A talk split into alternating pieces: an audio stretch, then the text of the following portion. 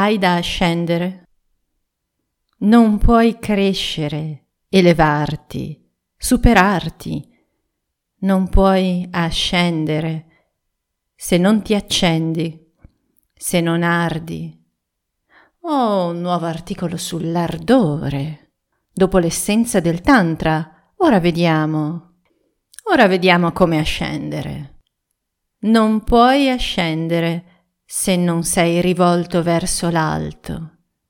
Non puoi ascendere se non sei poggiato, piantato a terra. Hai da ascendere. Che cosa hai da accendere? Io ho me stessa, solo me stessa. Niente più che me stessa e le mie risorse interiori, nella mia carne e spirito, e tanto mi basta. Non puoi ascendere se non hai te stesso se non sei te stesso. Tu e tutta la tua gloria e la tua miseria, la tua fame emotiva e intellettuale. Puoi andare dove vuoi, ma stai acceso, come diceva Steve Jobs, affamato. È l'unico modo di essere. Parti da ora, parti da qui, parti da te, da te stesso. Parti ora o mai più Parti ora e sempre. Parti per andare verso te stesso. Un te stesso sempre più fedele a se stesso, sempre più vero, fiero, felice. Parti da adesso. Non c'è momento migliore, non c'è altro momento. Parti da come sei adesso, dall'amore che hai per qualcosa, che cosa non importa, parti da quello, il punto del tuo massimo amore. Da quell'amore, quella briciola di luce, quella pepita d'oro che ti porta forza e gioia, che ti riscalda l'anima, che ti porta un po' più vicino al divino, che te lo fa sfiorare, ti porta un po' più verso il tuo genuino entusiasmo entheos in Dio, che ti fa trascendere e andare oltre, essere oltre i confini del tuo piccolo, consueto io. Quanti talenti hai da accendere, scoprire, sperimentare, coltivare, creare. Quanta gioia di vita che ti brucia dentro, non hai mai nemmeno sfiorato e immaginato e lei ti aspetta dietro tutti i suoi strati di ombre. Quante ombre hai? Le tue ombre sono il carburante, il carbone, la legna del tuo fuoco, ciò che ti ha costretto a ribellarti, a risollevarti, ti ha motivato, ti ha forzato a ricrearti, risognarti. Sono le ferite, i blocchi, i dolori e gli ostacoli che ti hanno permesso di desiderare, necessitare, esigere, produrre, accumulare energia, molta più di quanta avresti mai potuto fare e immaginare. Tu hai tutto l'amore del mondo da accendere affinché la tua luce, la tua vita sia resa piena. Se vuoi scoprire come funziona fuori e dentro di te l'alchimia del fuoco, ti invito caldamente a leggere i miei articoli scritti con tanta ricchezza di esperienze e di ispirazione. Sul fuoco ce n'è qualcuno sul mio sito e li metterò anche a questo link. Altrimenti, assecondami lungo questo viaggio. Ti offro la mia fiamma. Hai da accendere? Io sì. Ti racconto un quadro. A fuoco libero. Contalini, olio su tela 50 x 60. Il quadro esprime, attraverso un dinamismo concitato e fortemente creativo, la conciliazione tra materia e spirito, corpo e mente, emozioni e pensiero, vitalità e spiritualità, tra l'energia espansiva della passione o della gioia e la quiete astratta e la profondità del pensiero. le due sfere, separate per la diversità della loro natura e del loro carattere, vitalismo, entusiasmo, trasformazione, pace, limpidezza, silenziosa accoglienza dell'ispirazione, non possono sfumarsi in una degradazione continua di colore e qualità energetica.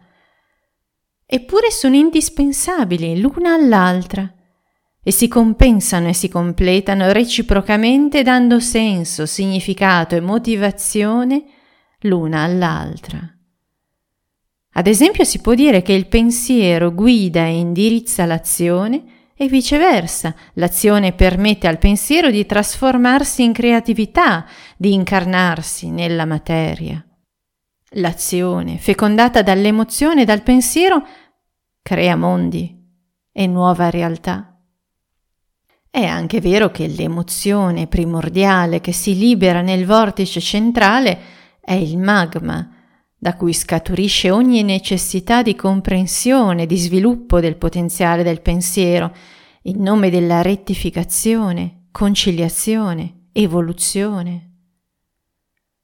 La forma ellissoidale obliqua, con l'asse della lunghezza disposto da destra in basso a sinistra in alto, suggerisce un processo di scoperta e gestazione, amalgama, assimilazione e interiorizzazione, piuttosto che di esteriorizzazione, che sarebbe da sinistra a destra, la direzione del fare, andare, il maschile. L'immagine raffigura anche la natura della Kundalini. Carica e potente a livello sacrale, si rende disponibile, si espande e diffonde anche negli altri centri.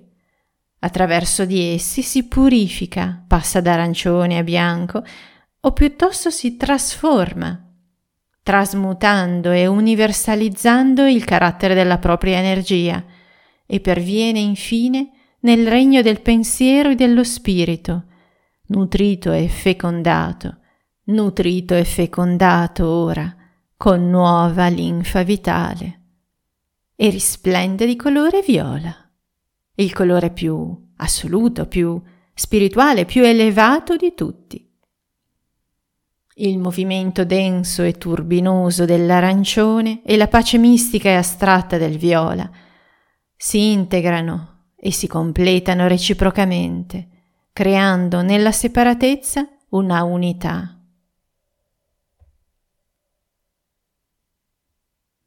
Solo i veri iniziati hanno avuto la rivelazione dell'amore grazie al quale potevano guarire, profetizzare, e fare dei miracoli. Io credo solo alla potenza di tale forza, l'amore. So che l'amore è la sola e unica forza che possa dare all'uomo tutto ciò che si augura, in quanto è all'origine di tutte le forze. Tutte le forze che la fisica conosce e utilizza non sono altro che le diverse trasformazioni del calore, cioè dell'amore, del fuoco. Alla fonte di ogni cosa si trova il fuoco. Il fuoco, il calore, l'amore, se sapete come lavorare con questa forza, otterrete tutto. Una delle mie citazioni preferite da Omram Mikhail Ivanov, La sessualità, forza del cielo, amore e sessualità. Link all'interno dell'articolo. Il potente è caduto, giace a terra. Per amore della vita, la forza deve cedere. Dovrà essere ridotto il raggio della vita esteriore, molta più intimità, fuochi solitari, caverne, grandi foreste oscure, piccoli insediamenti di pochi individui, fiumi dal pigro corso, silenti notti invernali ed estive, poche navi, pochi carri e tener nascosto in casa ciò che è raro e prezioso. Da lontano i viandanti si mettono in cammino su strade solitarie e vedono le cose più varie. La fretta diventa impossibile. Cresce la pazienza.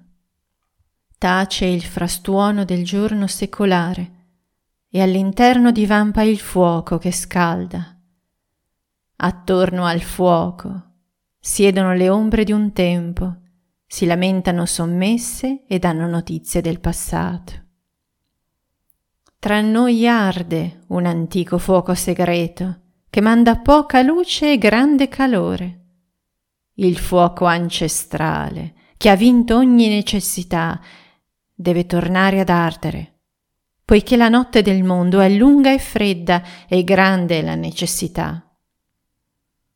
Il fuoco ben custodito riunisce quelli che sono lontani e quelli che sono infreddoliti, quelli che non possono vedersi né toccarsi. Esso vince la sofferenza e spezza la necessità.